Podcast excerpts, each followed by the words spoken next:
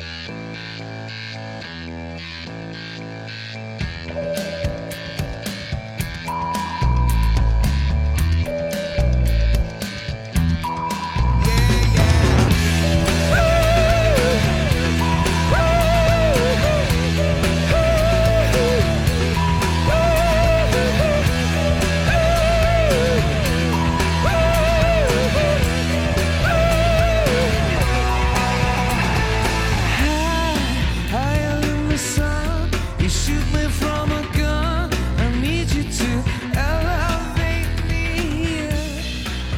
Hello，大家好，您现在收听的是汤尔电台，小编聊汽车，我是汤姆。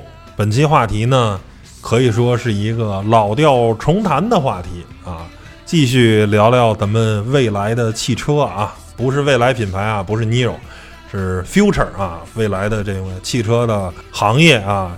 我这是基本上每年可能都会拿出一期节目聊一聊吧，对一些现在新的技术啊，一些啊现在市场上新的一些东西的一些观点跟看法。当然，很多的时候在之前的节目呢也断断续续啊聊过啊，但是还是咱拿出一期节目系统的聊一下吧，因为最近正好又有一些啊新的变化，一些新的东西出来，那这个时候我觉得又可以再把这个话题。啊，老调重弹一下，再聊一聊啊。当我们现在站在了这个汽车发展的一个新的十字路口啊，我们应该走向何方？未来的发展机遇啊，等等一些变化在哪里啊？咱们第一个啊，还是一个老话题啊，就是关于新能源汽车的这么一个问题啊。因为新能源的方向肯定是大家现在所有的人都认为的一个汽车的。发展的一个大方向就是新能源化啊，就是电机电池的这个加入，对于传统的燃油汽车的这么一个颠覆也好，或者说是一个精进也好，等等啊。现在呢，先说说一些现状吧啊，基本上现在的大多数汽车呢都使用的是锂电池啊。锂电池呢，目前是按配方呢是有两个方向，一个是磷酸铁锂电池啊，这个是以比亚迪为代表的厂商在使用的。它的优点呢是相对来说寿命比较长，成本呢比较低，安全性呢也比较强。但是缺点呢也比较的明显啊，就是相对来说能量密度啊跟快充速度比三元锂电池会差一点。还有呢就是在低温性能上啊，最近有很多新闻说出来了，这个比亚迪啊最新的汉的这个 EV 啊，冬天的时候这个续航呢掉的很严重啊，因为就是用的这个磷酸铁锂电池啊，它在低温的时候的性能衰减的要比三元锂电池更严重啊。所以说呢，如果是在东北啊或者内蒙等等这些地方的用户呢，您尽量就别买这个磷酸铁锂电池的车了啊。如果非得要买新能源车，那这不是个好选择啊。它低温的性能比较差，但是呢，我觉得它最大的好处啊啊，像寿命啊、成本啊，这都是确定性的。还有一个就是安全性啊，因为我看了很多这个实验呢，磷酸铁锂电池啊。可以通过这个针刺实验啊，即便是这个针扎进这个电池包里啊，这个电池都没问题啊，就是稍微冒一下烟儿，温度稍微升高啊，说是从十五度升到了三十度，然后就没事儿了，过一会儿就什么事儿没有。但是这个三元锂电池针扎呢以后呢，一短路呢，过一会儿就燃烧了，然后就爆炸了，非常的危险。说到了三元锂电池呢，它能量密度、充电速度、低温性能都非常好。但是这个安全性能相对来说比较欠佳啊，这两个现在属于一个互补吧。你说采用哪个是绝对的好呢？也不好说啊。虽然可能从目前的看呢，这个三三里呢在性能上更优，但是这个安全性差呀。是吧？这个东西万一出了交通事故，这个车自燃这个事儿挺可怕的啊，也让人心里揪着。但是你用这个磷酸铁锂呢，如果你是在个低温的环境下使用呢，掉掉电掉的太快了啊，这个一般用户也受不了，这所以很纠结啊。但是其实我觉得，甭管是哪种技术路线啊，现在呢，其实真正困惑锂电池的啊，不是什么续航啊、能量密度啊，我觉得这都不是问题啊。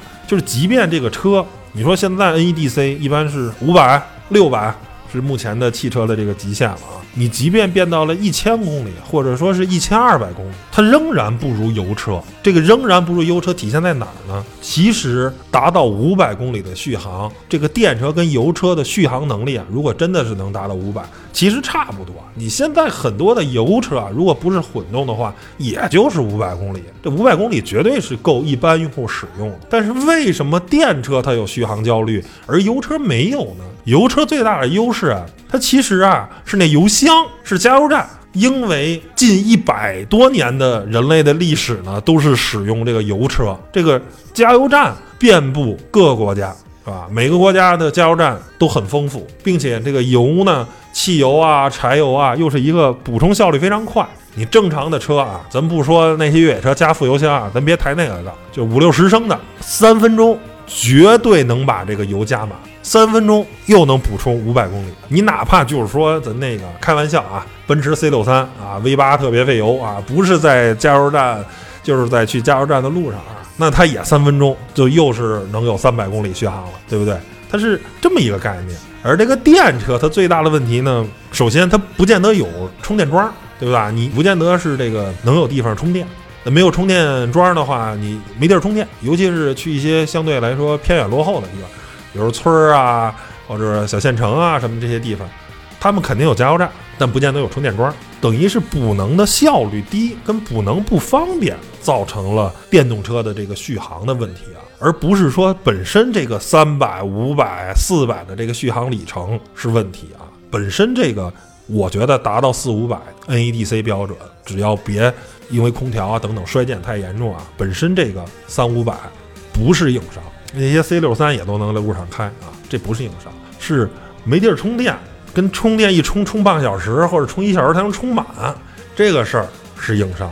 包括很多有的充电站还充电速度慢呀，是吧？有的这个充电枪是坏的呀，等等的，因为种种原因嘛。因为所有的加油站都是有人维护的，那个充电站它不见得有人维护，很多时候充电的这种用户体验可能不是特别好，等等的一些问题。是造成了这个电车使用的不好，而不是本身这个续航的问题。所以说，你即便达到了八百公里、一千公里的 NEDC，它只不过是从你一个星期一续航焦虑变成了十天一个续航焦虑，或者说变成十四天一个续航焦虑。假如你每星期开五百公里，原来是一星期一充电，现在呢啊变成一千公里了。变成了两个星期一充电，你两个星期呢还是得交了一回呀？我得算好了，今天下班的时候我不能回家啊，这个续航还有一百公里，我得找地方充电了啊，我得找个快充的桩是吧？这慢充的桩太慢了啊，哪哪哪这个地方充电桩不错啊，我在那儿等着充电啊，它是这么一个。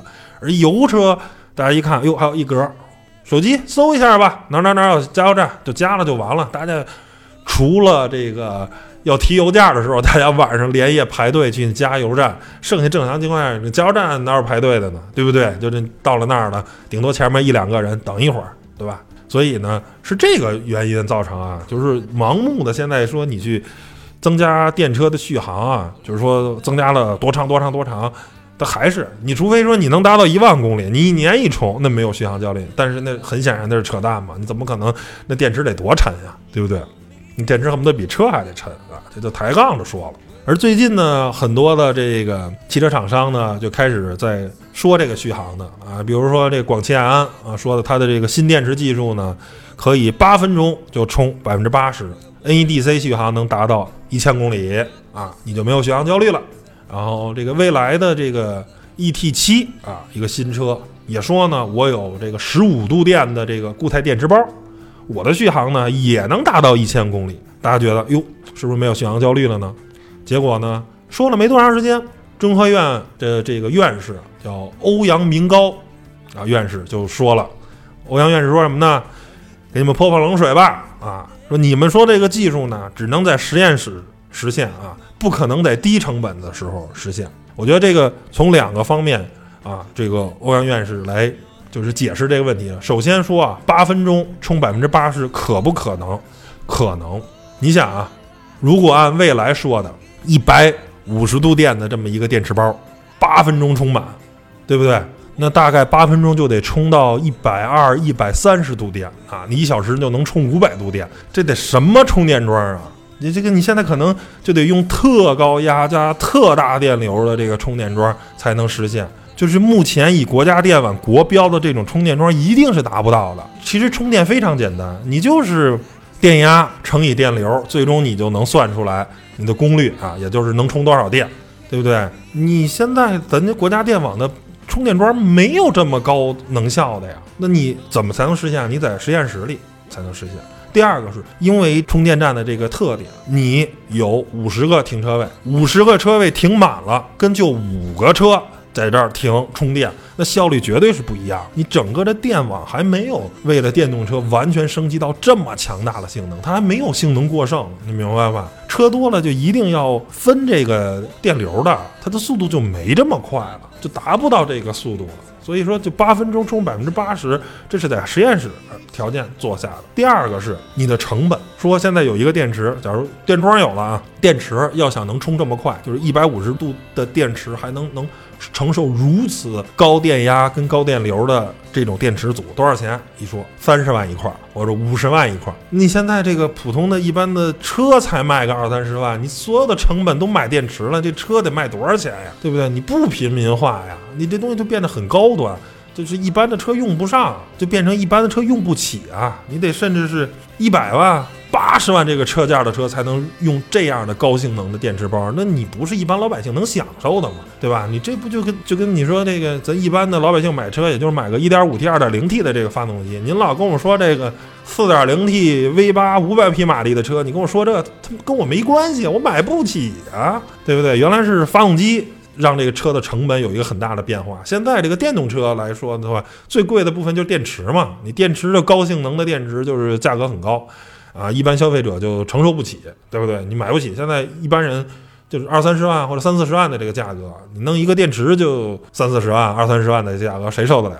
对不对？你车的价格最后就是五十万、八十万，买不起嘛。所以我个人觉得啊，就关于电池这个问题啊，呃，汽车厂商的、主机厂的呢，听听就行。就是说，他们说这个东西啊，更多的是前沿性的跟概念性的东西，在实验室不考虑成本的条件下，可能能实现。但是，一说到那咱们是吧，是所有的国标的电桩都能实现吗？对不对？这个电池卖多少钱呢？啊，一把这事儿落地了，这事儿可能就不靠谱。所以呢，电池的技术多听听宁德时代，这是咱国内现在最大的、最顶级的电池的，或者说是听听。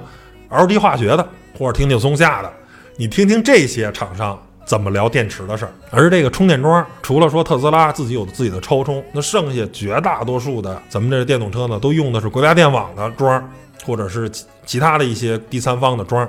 你先听听人家这个关于充电桩的这个规格，您这儿性能有，说我能达到这么快速充电，问题是桩达不到，您最后还是没有用啊，对不对？你还是没有意义。所以我觉得这个主机厂听听就得，你听听宁德时代，听听 LG 化学，听听国家电网啊，没毛病。所以呢，我现在还是这么一个观点，就是电动车呢，啊，在电池跟充电技术等等方面得到了全面突破的这么一个环境下，那这个电车可以完全的替代这个燃油车。但是在目前的这个技术条件下，就是咱能看见五年到十年，我觉得这个混动技术啊，仍然是一个。比较好的选择啊，就是目前这个技术条件下，我一直也说，我说就是北京现在六百万辆车，咱先不说老百姓愿不愿意换，咱就说都换了。现在假如六百万辆车全是电车，你这六百万辆车都没地儿充电去，抢这充电桩能挤破脑袋，你根本就充不上，对不对？就这个补能效率完全不能跟油车这个同日而语。现在只能说是咱们啊，为了发展呀等等的实验性的先行，对吧？这个没毛病，但是说你真的直接一刀切啊，我觉得目前的这个技术啊，五到十年可能看不到，慢慢发展。你那边发展，我等着你。我知道你是未来，但是你现在还不是未来，对吧？这个就跟那个啊，蒂姆·邓肯跟勒布朗·詹姆斯说了，我知道你是联盟的未来，但是现在还是我。所以说，目前的这个情况下，这个混动车啊，可以极大的降低油耗。啊，降低碳排放，相对来说，我觉得还是比较环保，比纯燃油车肯定是要环保的。然后呢，还没有续航焦虑，或者说是用理想的这种增程式也可以。对于它那个车的重量来说，啊，增程式可能相对来说也是比较省油的一种方案。我觉得这个都是 OK 的啊，咱们别一味的就是把电动神话。目前的这个电机跟电池还是有一些没有办法逾越的这么一个鸿沟啊，技术上的这些东西，慢慢来，别着急啊。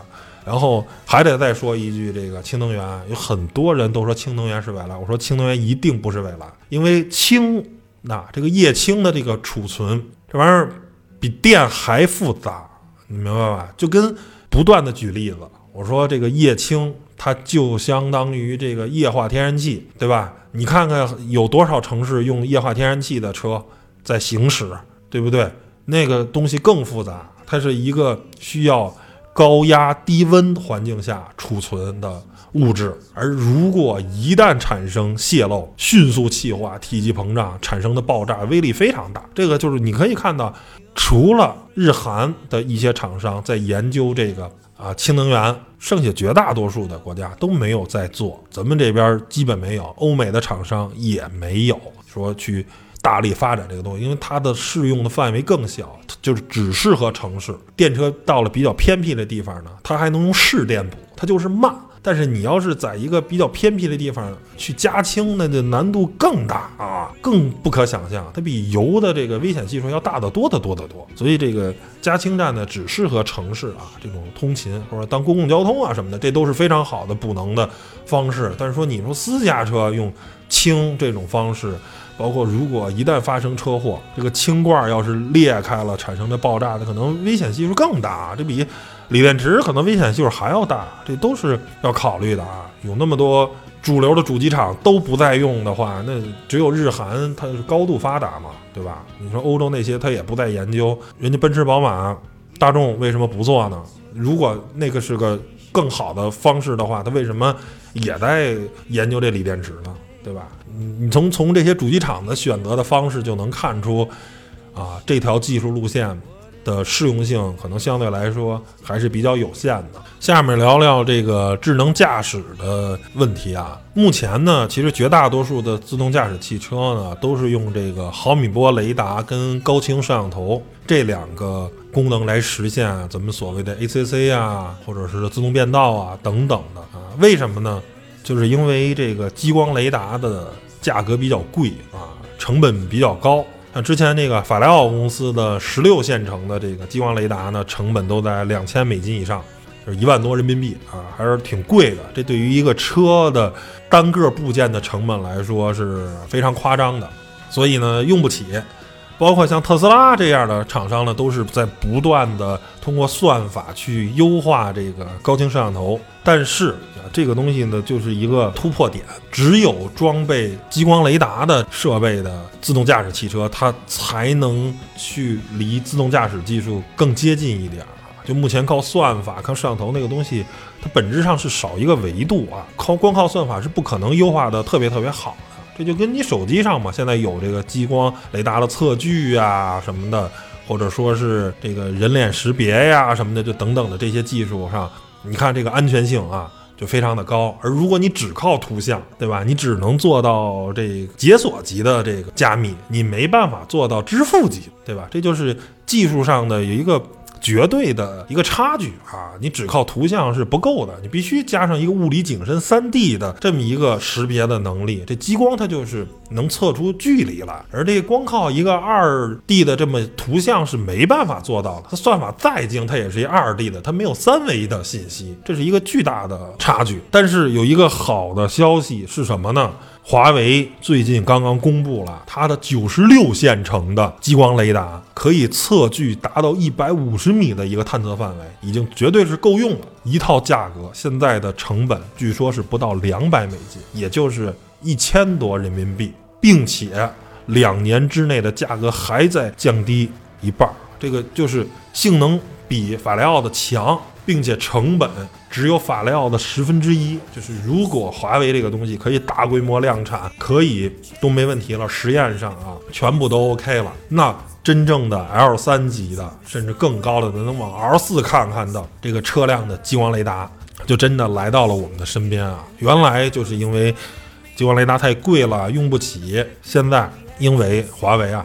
的这个设备加入了以后，我觉得整个在自动驾驶这方面，我觉得咱们可以看到了一个应该会有一个质的这么提升。你通过高清摄像头，你通过毫米波雷达，再加上激光雷达，这个时候你对整个的这个车辆的这个自动驾驶的判断会有一个更多维度、更确定性的一个这个确认。然后我之前也讲过，五 G 通信对于这个车辆的这个帮助，就是首先在信号好、允许的条件下，能做到车车互联，让每个车都相互知道意图，再加上本地的这个各种维度的传感器跟强大的算力，再去判断车又沟通了，然后呢再去对。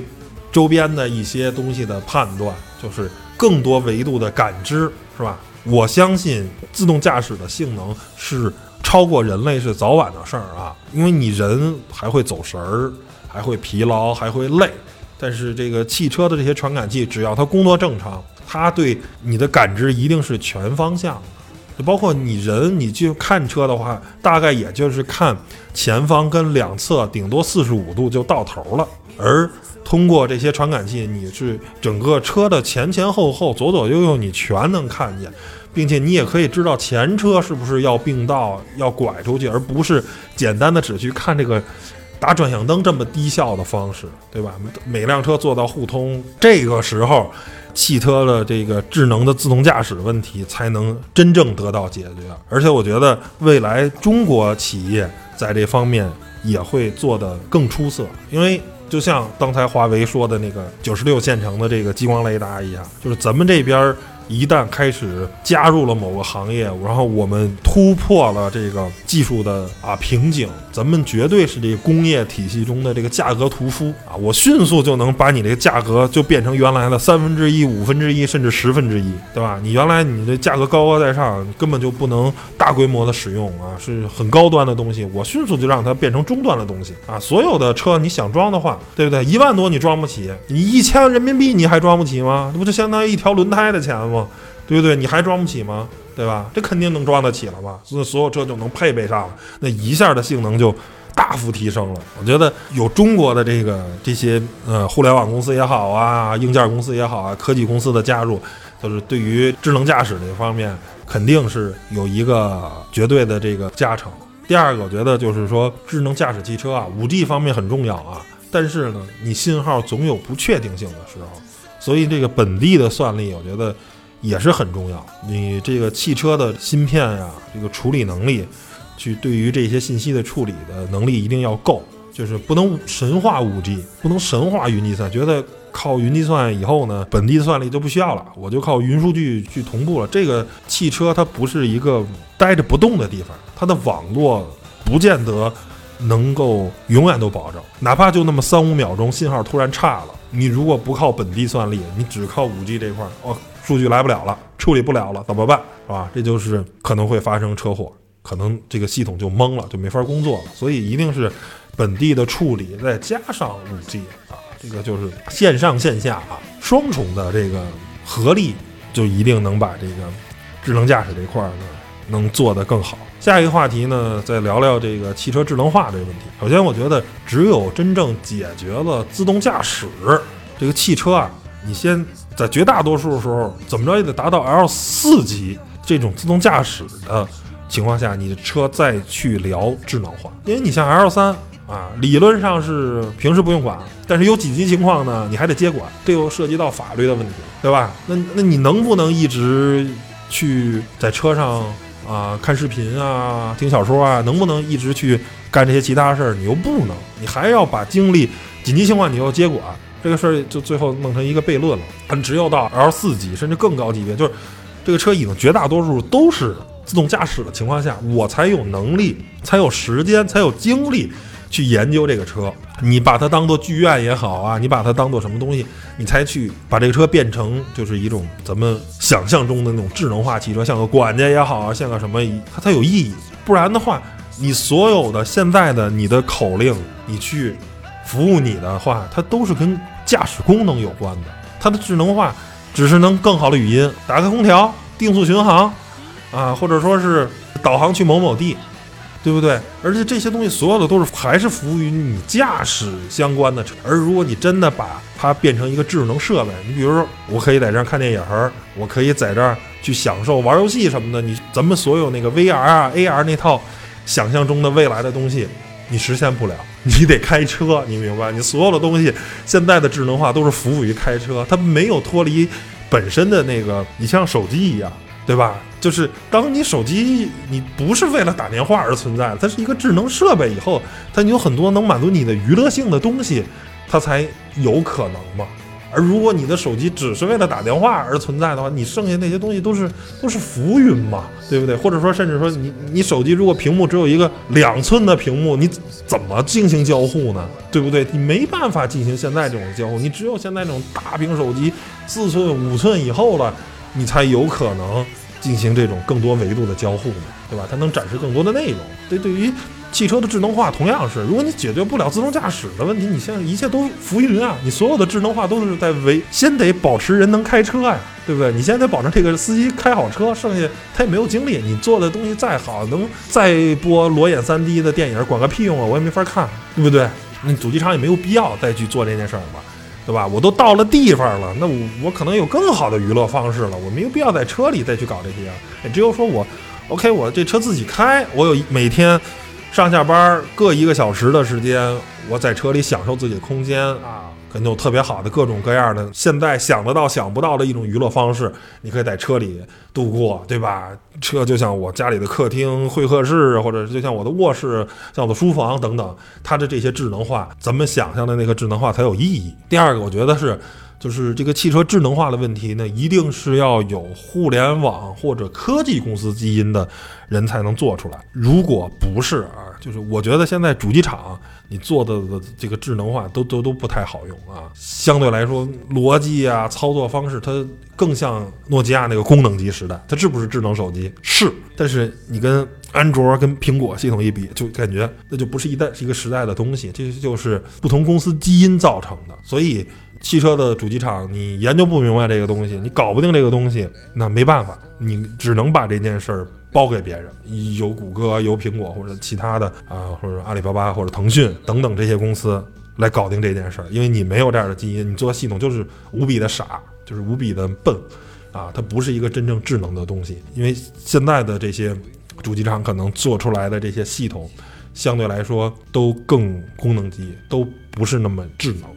最后，我聊聊中国的企业在这个未来汽车行业的一些突围啊。我觉得在燃油车时代啊，无可辩解的就是我们输掉了这个市场啊。我们把市场给了这些国外的车企，但是呢，我们换来了一些技术。咱们的自主品牌虽然越做越好，但是呢，跟合资品牌的差距呢，这个是大家都承认的。而且现在在我国的一些销量比较好的车型呢，也都是合资的车型，自主品牌的啊差距呢还是咱们可见的。虽然在追啊，嗯，正在快速的跟进，但是我们在发动机啊、变速箱啊等等这些核心部件上的技术实力还是有差距的，这是所有人都承认的。而到了未来汽车的这么一个发展上，我觉得这时候我们的优势就来了，因为我们发动机跟变速箱的落后。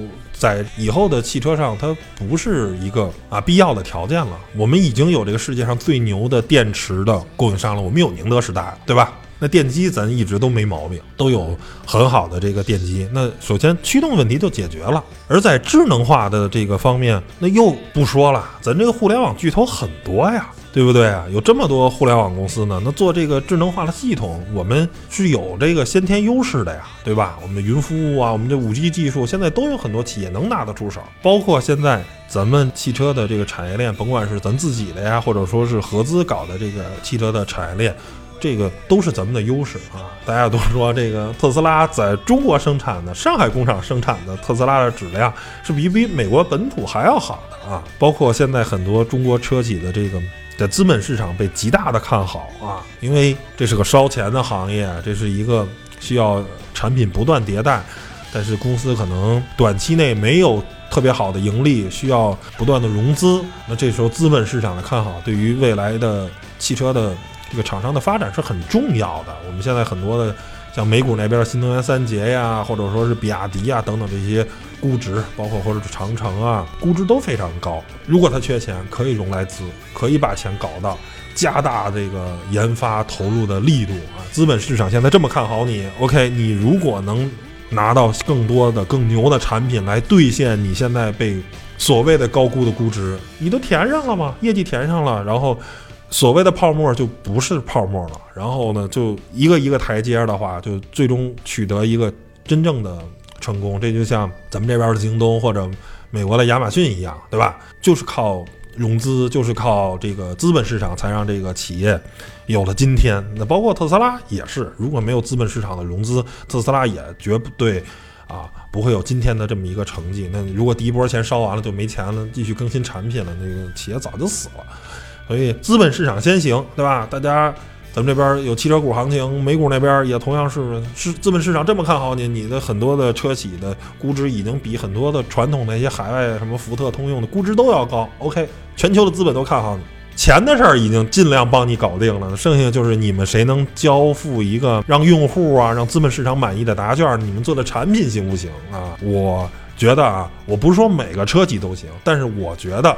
这个十个或者这个八个里面，能有一两个、两三个未来能成长成超级巨头的，啊，一定这个信心咱还是有的。第二个呢，就是说刚才也说了，这个嗯，对于这个汽车智能化的这个本地算力是非常重要的啊。这个就涉及到了一个芯片行业啊，呃，大家都知道，我们现在因为跟中美的贸易战交恶啊，然后那边的卡咱的脖子啊，没有最好的芯片，然后华为的芯片被台积电啊。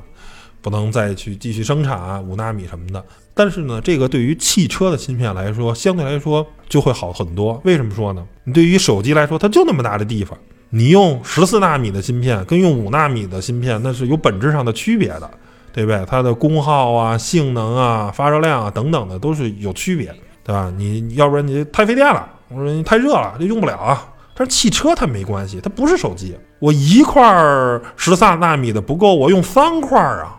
对不对？它发热量大，我拿风扇吹呀。它费电我不怕呀。我汽车你再费电，它能费成什么电呀？对不对？我有电池啊，咱就供电呗，就电脑呗。我就一直拿，甭管是水冷啊还是风冷的，我就压这个芯片啊，我就让它芯片你散热，我给它散掉不就完了吗？就是车规的芯片，我没有顶级的制程，我的功耗、散热体积都不好，都没关系。那边掐脖子，手机芯片掐脖子，那这没办法了。这玩意儿你玩游戏卡这东西大家接受不了。你说华为现在最先进的五纳米的制程，现在不让用了，只让用十四纳米的，这手机卡性能掉是吧？你这个玩游戏这不行，这大家用户很难受。但是车规那没关系啊，对不对？我就用烂一点的，或者说哪怕用二十八纳米的技术，咱就先凑合用。咱们现在这边玩命的这个科学家们，这些中芯国际啊等等公司，咱就慢慢突破。用五年到十年的时间，咱最后能达到我们这个比较先进的制程，短暂的时间实现不了。这个东西能能凑合，车规级的芯片是能凑合的，而且未来的智能化汽车又是一个很大的市场，对吧？你一个手机卖一万块钱到头了吧？你的芯片的成本是多少？你汽车毕竟是一个十万二十万的东西，这个芯片的采购成本我贵一点，我用的多一点啊，这个性能更高一点是是没问题的，它是。更贵的一个产品，就给了中国这些芯片的公司的一个更多的可能性啊！他们对制程没有那么高的要求，并且呢，咱落后一点，咱自力更生啊！我们现在被人卡脖子，但是我们得努力，我们就用自己的东西，我们就用自己的国货啊，慢慢的把这些企业养大，我们未来也能做像台积电那样的技术。我们虽然暂时达不到，但是未来可以达到，对吧？所以呢，我觉得甭管是。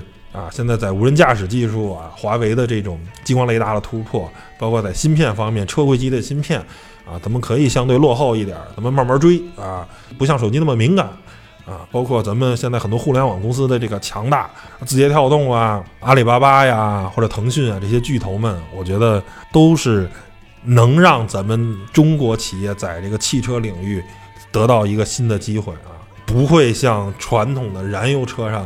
就是我们被那么的遏制，我们就是完全不是合资品牌的对手。未来在这个全新的这个赛道上啊，我们可能会有一个大的爆发，就像二十年前腾讯面临的这个机会一样，然后从一个比较小的公司成长一个超级巨头啊，而咱们的这个在汽车赛道可能也会有从几千亿市值的公司变成几万亿市值公司的这么一个机会，是谁那咱们不知道，但是我觉得一定会有这样的公司产生，行吧？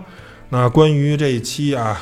未来汽车畅想的节目呢，就聊到这儿啊！谢谢大家收听。如果您对这个啊我的观点啊，我所说的东西呢认同啊也好，或者不认同也好，欢迎大家留言，咱们一块儿讨论讨论，聊一聊。那行，本期节目呢就到这儿，谢谢大家收听，咱们下期节目再见，拜拜拜拜。